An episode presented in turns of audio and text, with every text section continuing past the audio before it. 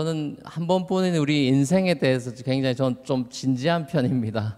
아, 삶이 짧기 때문에 어, 인생을 허비하고 싶지 않은 것이 제 개인의 생각이고 또 많은 젊은이들에게도 젊기 때문에 시간이 많이 남았다고 생각할 수 있겠지만 실제로 인생이 그렇게 에, 길지 않습니다. 그래서 시간이 얼마 없고 사실은 에, 인생이 짧죠. 그래서, 저는 인생을 의미 있게 또 행복하게 살아야 된다 이렇게 생각을 합니다. 어, 이 인생을 여러 가지로 비유하죠. 어, 뭐 달리기로도 많이 경, 경주로도 비유하고 또 어떻게 비유하나요? 뭐 등산으로 산으로 올라가는 것으로 비유하기도 하고 또 항해하는 걸로 비유하기도 하고 어떤 뭐 그림으로 비유하기도 하고 또 뭐 노래로 하면 사학장의 어떤 노래나 계절로 봄 여름 가을 겨울 계절로 또 얘기할 수도 있고 뭐 여러 가지 혹은 또 드라마로 그 좀 해피엔딩 뭐 이런 드라마로 인생을 비유하기도 하는 것 같은데 어 저는 그 많은 것들 가운데 이 드라마 스토리가 있는 인생 이걸 많이 생각을 합니다. 어, 한 사람의 그 삶을 들여다 보면 정말 수많은 스토리들로 엮여 있어요. 그래서 그 어떤 할아버지들이나 많이 사신 분들의 그런 이야기들을 쭉 들으면 끝이 없는 정말 이야기들이죠. 그래서 그 한 인생 동안에 하나님과 함께 했던 특별히 그런 간증들을 들을 때면 어, 굉장히 참 가슴이 벅차오르기도 하고 공감이 되기도 하는 그런 내용들이 많이 있는 것 같습니다. 오늘 저희들이 읽은 이 빌립보서의 한 그 인물이 나오죠. 우리가 너무나 잘 아는 사도 바울입니다. 아, 사도 바울은 젊을 때 열정적으로 살았지만 예수님을 몰랐던 소위 말하는 BC의 시간들이 있었고 어, 예수님을 만나서 어, 변화된 삶의 AD의 삶이 있는 거 우리가 너무나 잘 알죠. 그 분수령이 있었죠. 뭐 대부분 모태신앙이라든지 이런 분들은 그런 큰 분수령이 없지만 사도 바울 같은 경우는 이런 큰 분수령이 있었던 인생입니다. 어, 오늘 본문에 이 빌립보서를 기록하고 있는 장소는 여러분 너무 잘 아실 것입니다. 그 감옥이죠. 로마 감옥에 있을 때였습니다. 어, 로마 감옥에서 빌립보 성도들에게 편지를 쓰고 있는 것이죠. 이때 어, 이 사도 바울의 나이가 얼마 정도 됐을 것 같아요? 이거 맞추시는 분에게 스타벅스 라떼 한 잔 이렇게 우리 양 목사님이 사주실 것입니다.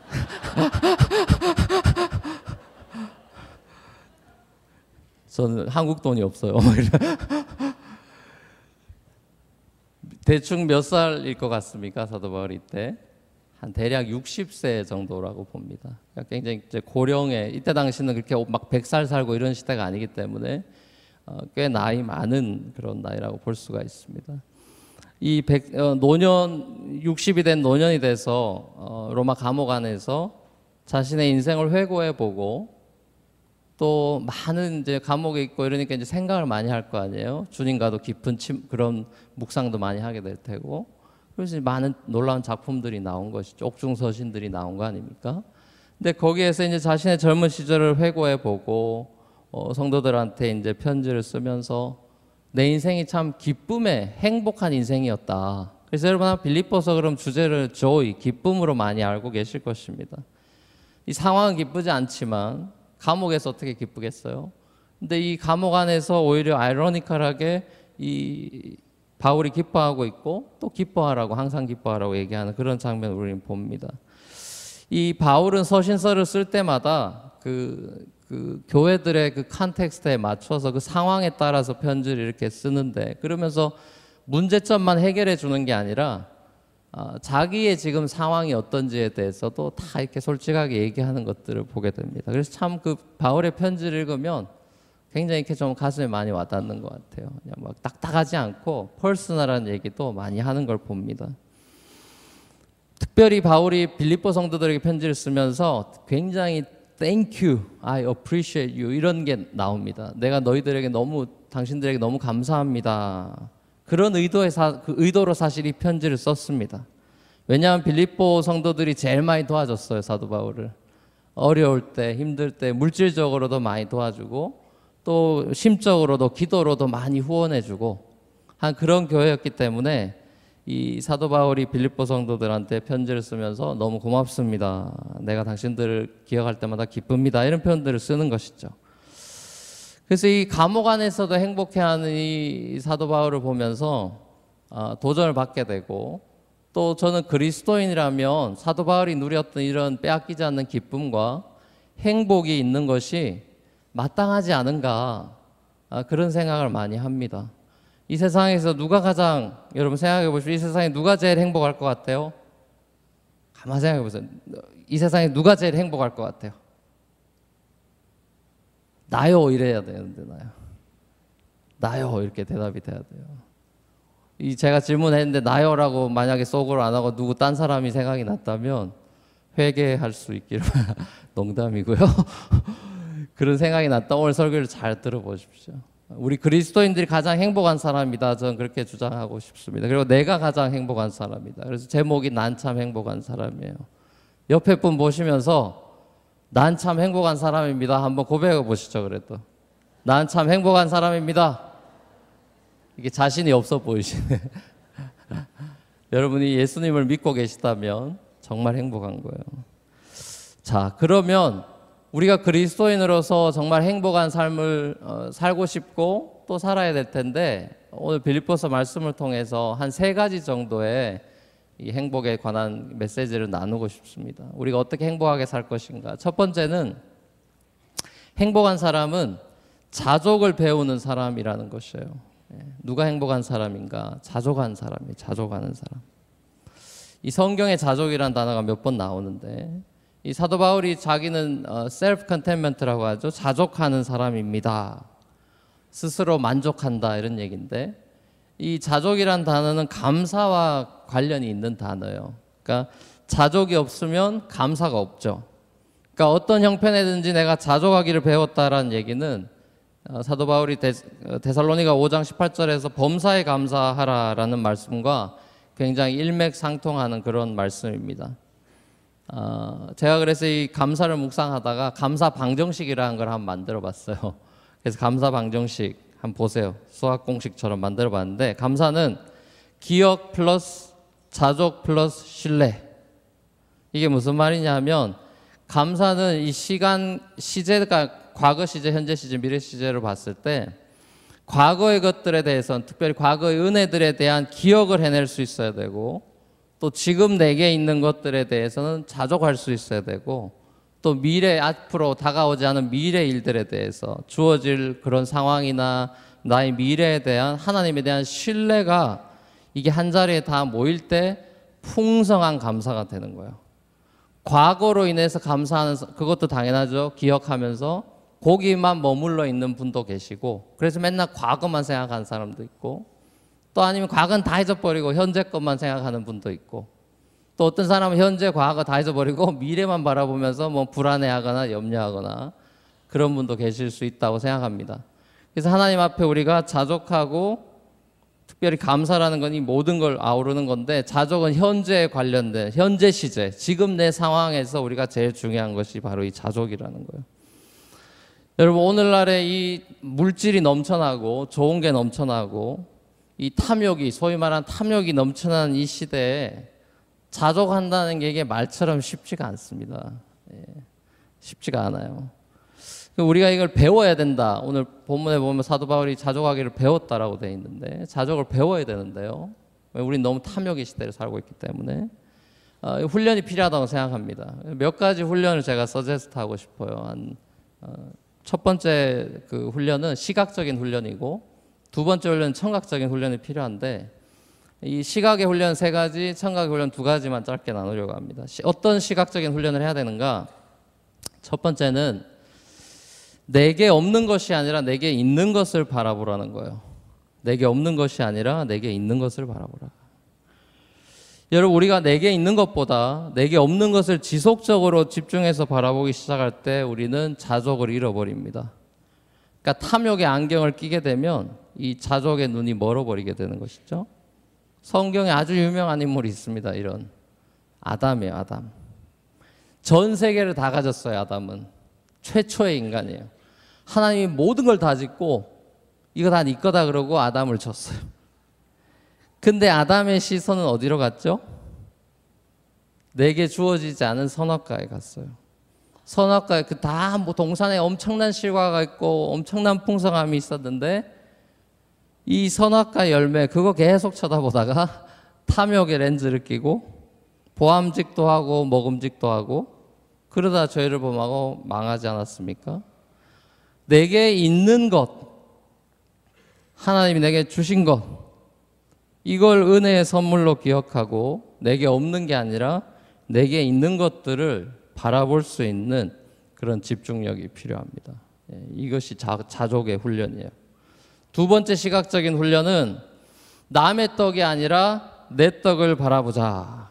예, 남의 떡이 아니라 나, 내 떡을 바라보자. 예, 우리 한국 속담에 남의 떡이 커 보인다는 말이 있습니다. 그죠? 그만큼 한국 사람들이 이렇게 비교도 많이 한다. 예, 요즘만 비교하는 게 아니라 옛날부터 비교하는 버릇이 있었다는 거고 욕심이 많다는 걸 알 수가 있어요.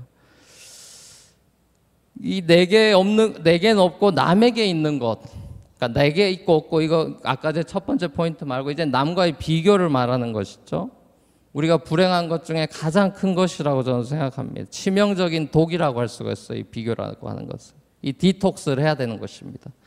우리의 시선이 자꾸만 내 인생에서 남의 인생으로 뺏겨갈 때 우리는 이 자족의 이 눈이 멀어져 가기 시작해요. 굉장히 불행해지는 것이죠. 진짜 불행한 사람은 돈이 없는 사람이 아니고 내 인생 못 살고 남의 인생 사는 사람이에요. 그 사람이 가장 불행한 사람입니다. 하나님은 여러분을 여러분으로 지었어요. 누구 딴 사람이 되라고 지은 게 아니라 여러분은 여러분이 되라고. 저의 제 이름은 유인현인데 발음이 조, 발음을 좀 조심하셔야 되는데 제 이름 빨리 하면 이상해집니다. 이게 인연이 좀 이상해져요. 근데 유인현 네, 또박또박하게 저 하나님은 저를 류인현으로 지으셨어요. 제가 다른 사람으로 존재하라고 하나님이 저를 지은 게 아니라 저로 부르시고 내 이름 아시죠? 내 이름으로 나를 지으 나를 지으시니까 하나님 아까 우리 찬양했지 않습니까? 나를 부르시니까 하나님 하나님이 나를 지으신 대로 그죠? 스스로 만족하고 자족하면서 살아야 되는데 남의 인생 사는 사람이 불행한 사람입니다. 다윗을 보십시오. 다윗은 아무것도 없는 사람이었지만 사울의 갑옷이나 창, 남들이 좋아하는 스펙을 원하지 않았어요. 오로지 나는 물맷돌만 있으면 된다. 그냥 내 내게 맞는 옷 입고 물맷돌 들고 난 내 방식대로 싸울 거야. 그래가지고 쓰러뜨린 거 아닙니까? 남의 떡이 커 보이지만 그거 바라보면 내 인생 못 사는 거예요. 그럼 자족을 잃어버린 그럼 불행해지는 것이죠. 남의 떡이 아니라 내 떡을 바라보라. 세 번째 시각의 훈련은 상황이 아니라 주님을 바라보자입니다. 상황이 아니라 주님을 바라보자. 이 처음 제가 말씀드린 이 두 가지 그 시각의 훈련은 이 탐욕과 관련된 거고 지금 마지막으로 드리는 이 상황이 아니라 주님을 바라보자 이거는 낙심과 관련된 거예요. 그러니까 자족을 방해하는 두 가지 요소는 결국 탐욕과 낙심인데 이 세 번째 상황이 아니라 주님을 바라보자는 것은 낙심과 관련된 것입니다. 여러분 우리가 인생을 살아가다 보면 굉장히 어렵고 힘든 일을 만나잖아요. 그러다 보면 낙심을 합니다. 굉장히 실망이 실망을 해요. 여러분 그 이럴 때 상황이라고 하는 거 지금 내게 벌어지는 이런 상황들은 어차피 변하게 돼 있어요. 그대로 있지 않습니다. 상황은 변하게 돼 있습니다. 완전 더 떨어지던가 올라가던가 상황은 이렇게 왔다 갔다 하는 것이죠. 변하게 돼 있어요. 예, 시간이 약이란 말도 있고 다 변하게 돼 있는데 변하지 않는 게 있죠. 영원한 시제 주님이게 어제나 오늘이나 영원토록 변함없다. 천년이 하루 같고 하루가 천년 같다는 순간과 영원의 디퍼런스가 없는 그 예수 그리스도 주님을 소망할 때 이 모든 상황을 뛰어넘는 놀라운 힘이 생기는 것이. 그것이 결국 뭡니까? 빌립보서에서는 그거를 기도라고 이야기합니다. 기도. 기도하는 시간은 여러분 영혼으로 들어가는 시간이에요. 상황을 보고 상황 기도하면서도 막 계속 상황 생각하고 이게 되냐 안 되냐 맨날 이러면 안 되고요. 기도하면 기도할 때는 상황을 초월하는 겁니다. 영혼을 바라보는 거예요, 영혼. 내가 어떤 존재인지를 다시 깨닫는 시간이에요. 그래서 여러분 빌립보서 4장 6절 7절에 보면 그런 얘기를 하죠. 아무것도 염려하지 말고 기도하라고. 그럼 하나님의 평강이 그리스도 예수 안에서 너희 마음과 생각을 지킬 것이다. 그러니까 여러분 상황이 그렇게 막 이상하게 돌아가거나 염려가 많이 되는 상황이면 감사함으로 하나님께 먼저 아뢰라고 간구하라고 이렇게 약속해 주셨는데 이 낙심이 될 때마다 상황을 계속 뚫어져라 쳐다보는 게 아니라 주님을 뚫어져라 쳐다보는 그런 시각의 훈련이 필요하다는 것이고 두 가지 이제 청각의 훈련을 말씀드리면요. 하나님이 우리 눈도 주셨고 귀도 주셨는데 청각적인 훈련이 중요한데 두 가지는 첫 번째는 불평의 소리는 한 귀로 듣고 감사의 소리는 두 귀로 들으라는 것입니다. 불평의 소리는 한 귀로 듣고 한 귀로 흘리고 감사의 소리를 두 귀로 들어야 돼요. 여러분 우리가 살아가다 보면 정말 수많은 말을 내가 하기도 하지만 듣고 살아갑니다. 그러니까 말하고 말을 듣고 살아가요. 근데 여러분 세상의 소리는 어떤 소리가 많을까요? 뉴스 뭐 good news가 많아요, bad news가 많아요. 우리 우리 TV 같은 건 뉴스 보면 좋은 뉴스가 많습니까? bad news가 많습니까? 안 좋은 뉴스가 많아요. 뭐 사람이 죽었다, 전쟁이 났다, 뭐 어떻다 어떻다 굉장히 부정적인 뉴스가 많습니다. 인생살이가 쉽지 않기 때문에 그런 것이죠. 특별히 요즘 같은 불경기 때는 더 그래요. 더 이렇게 안 좋은 소리들이 많이 나옵니다. 여러분 우리가 살아간 세상엔 이 똘똘이 스머프, 똘똘이 스머프보다 투덜이 스머프들이 많아요. 훨씬 많습니다. 그것도. 자꾸만 내 주위에서 이런 불평 불만의 소리들을 막 내듣는 걸 내가 자꾸 그걸 들으면 내가 그게 학습이 돼요. 그래서 나도 그거 하고 있어요. 언젠가부터. 옆에서 막 아유 결혼 요즘 결혼 불경기래.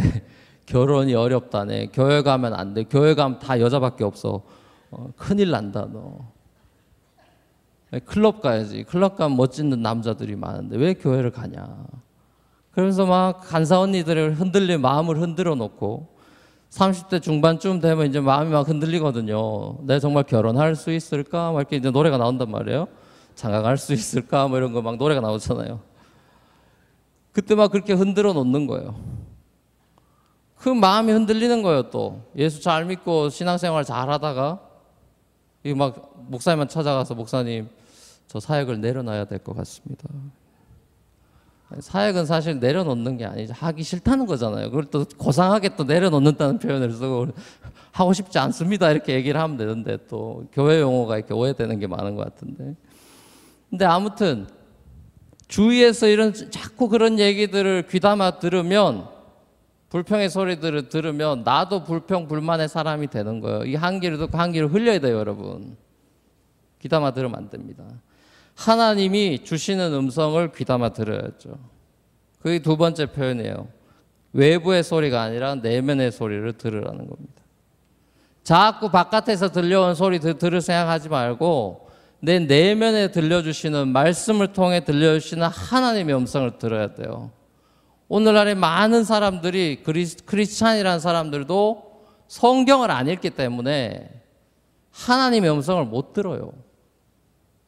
여러분 일주일에 한 번 예배 이렇게 나와가지고 하나님의 음성 들었다 그러고 그래가지고 살아가면 여러분 못 이깁니다. 세상 못 이겨요.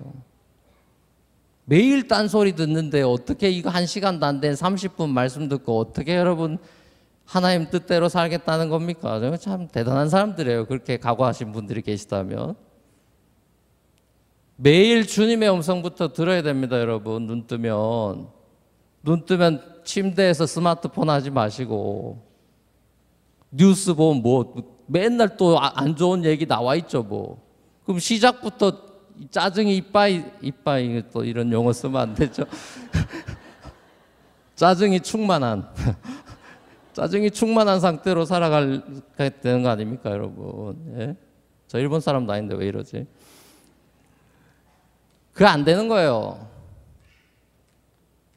말씀으로 시작하고 기도로 시작하고 내면의 음성, 성령님의 음성을 듣고 하나님의 말씀을 통해서 내게 주시는 평안과 위로와 축복과 격려와 또 때로는 경고의 메시지를 듣고 하루를 시작하고 살아가야 엉뚱한 짓 안 하지.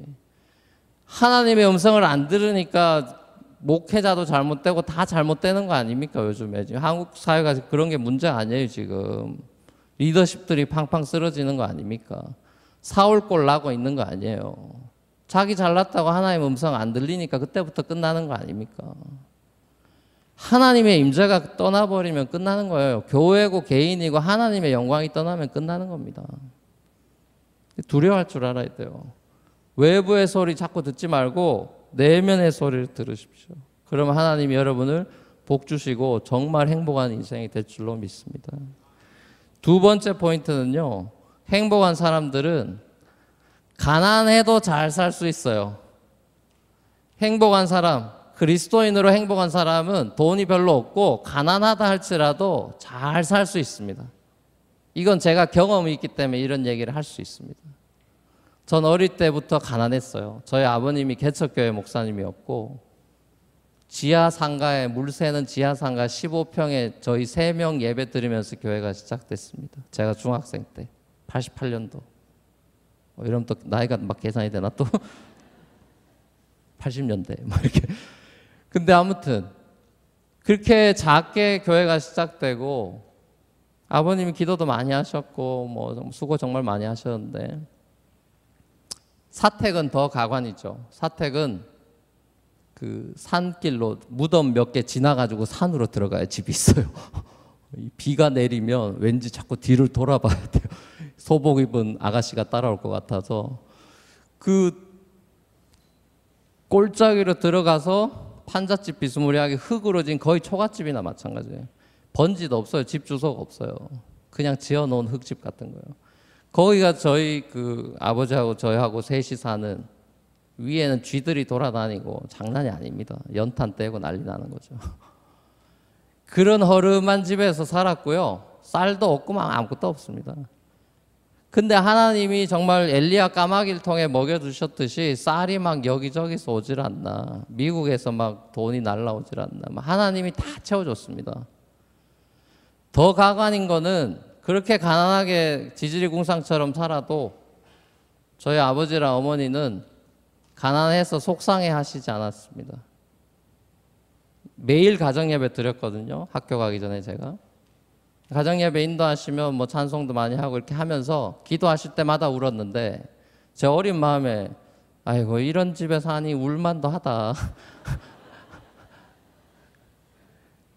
그런 생각이 들었지만 가마 기도 컨텐츠를 들어보니까 이게 속상해서 우는 게 아니고 한풀이 하면서 우는 게 아니라 하나님이 나 같은 죄인을 구원해 주셔가지고 목사 시켜주고 지금 하나님 일하고 교회 개척해서 주의 종이 되게 해주셨다고 고맙다고 기도하는 거예요. 나는 주의 종이 아닌데. 그 컨텐츠를 들으면서 제가 놀랬습니다. 야, 이게 크리스찬의 행복이라는 건 이런 건가 싶었습니다. 그래서 제가 그때 목사 되기로 결단했어요. 아버지 보고. 목사 되면 제일 행복해지는 모양이다. 이거 뭐 가난해도 괜찮으면 끝나는 거지 뭐 그렇잖아요. 돈도 없고 이렇게 완전 죽을 것 같은 고생하는데도 행복하다는데 그거보다 더 좋은 게 어디 있어요? 그럼 인생 그냥 사는 거 아닙니까? 바닥에서 괜찮다는데 더 내려갈 것도 없는데 뭐. 와, 제가 그 그거 보고 어릴 때 제가 중학교 때 목사 되기로 헌신한 거예요.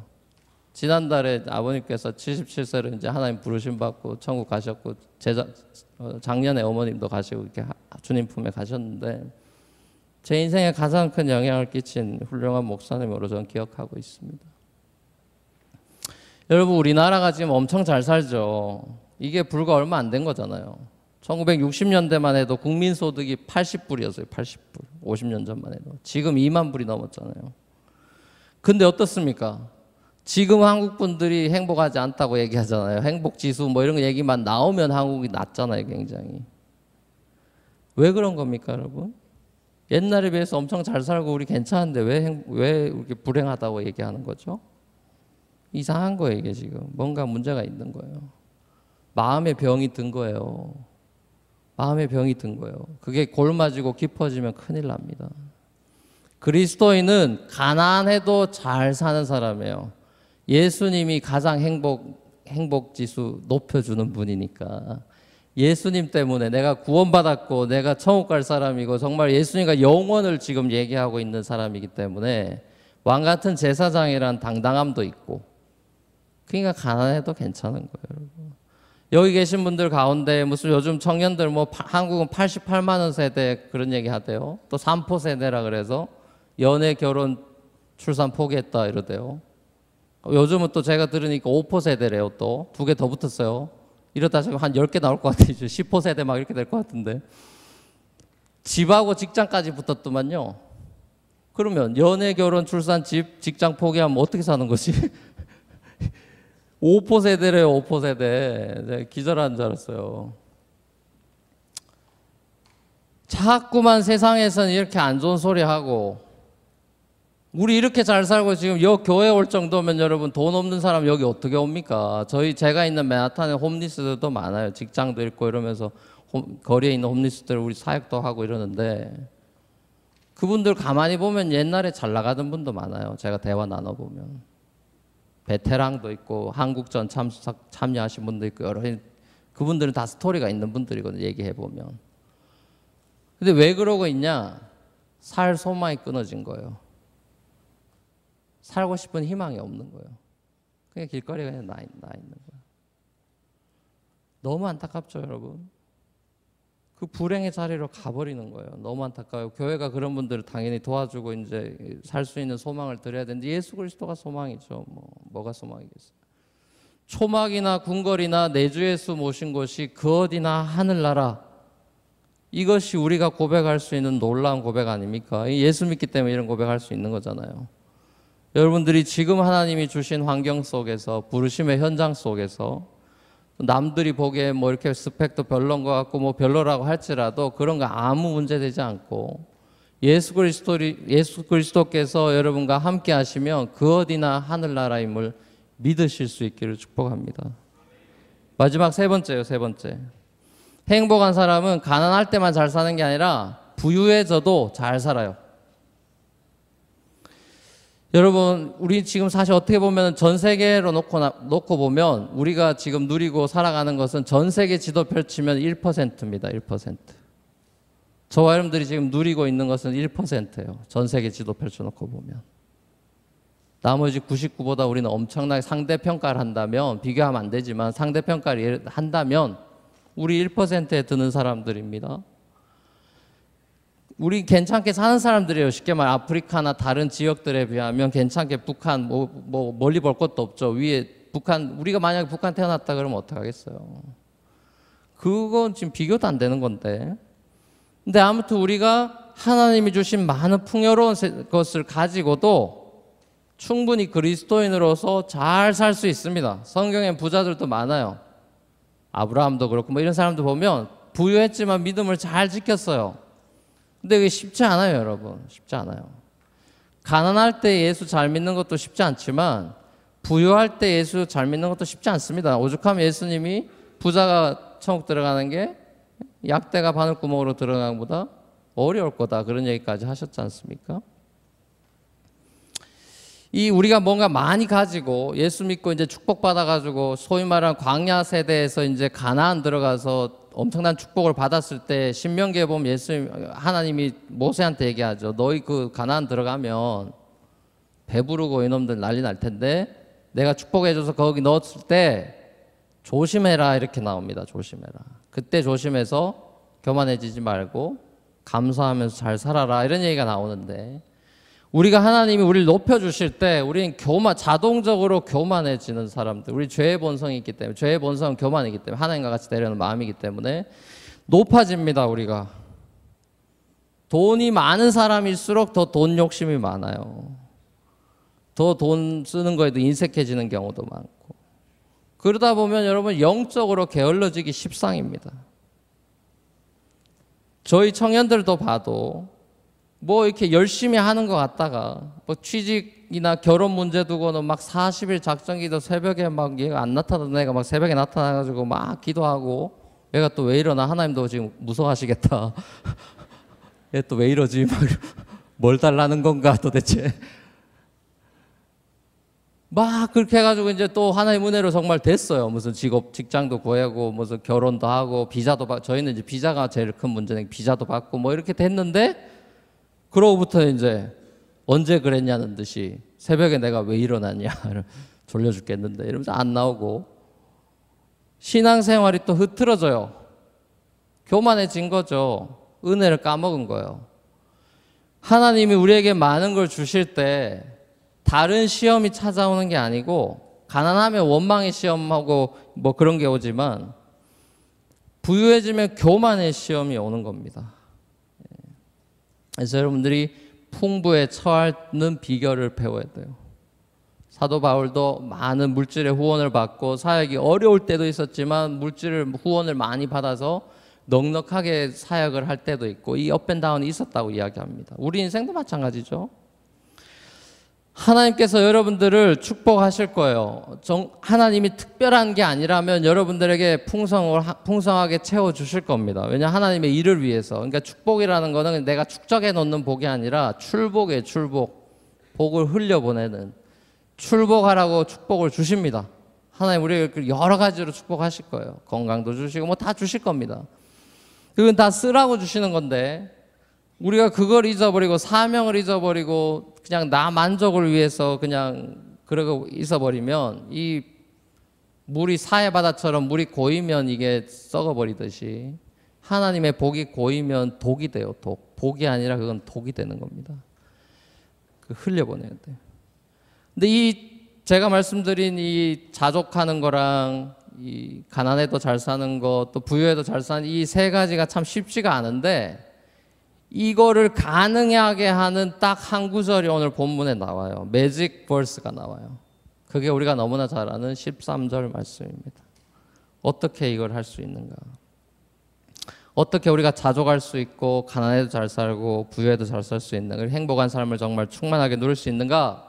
13절에 나오죠. 우리가 여러분 요절 말씀으로도 많이 외우는 말씀이죠. 내게 능력 주시는 자에서 내가 모든 것을 할 수 있느니라.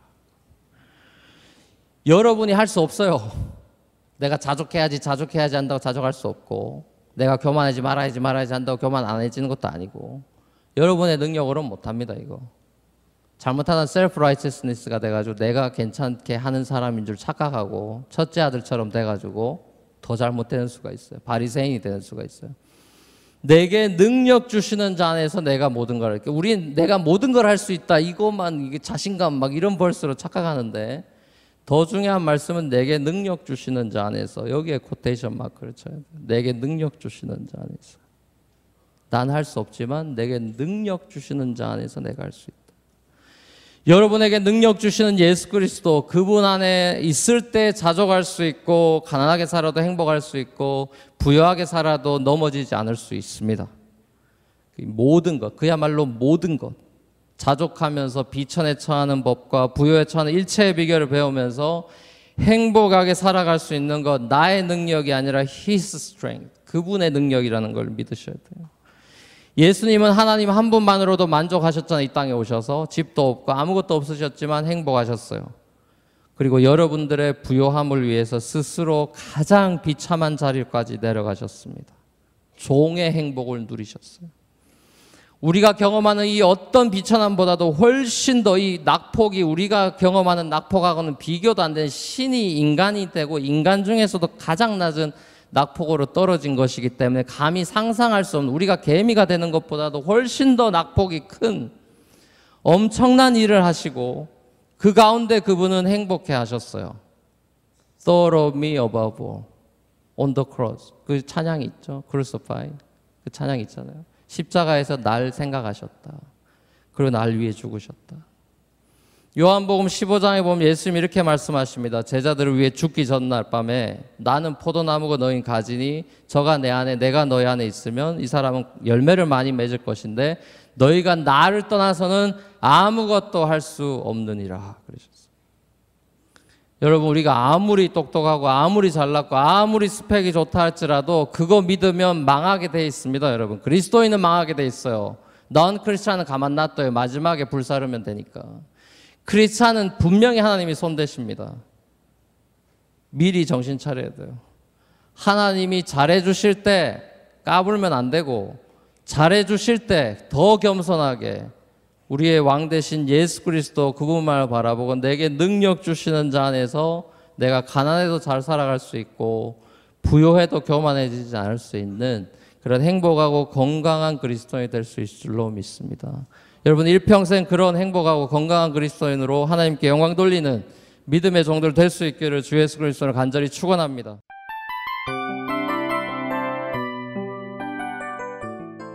이 프로그램은 청취자 여러분의 소중한 후원으로 제작됩니다.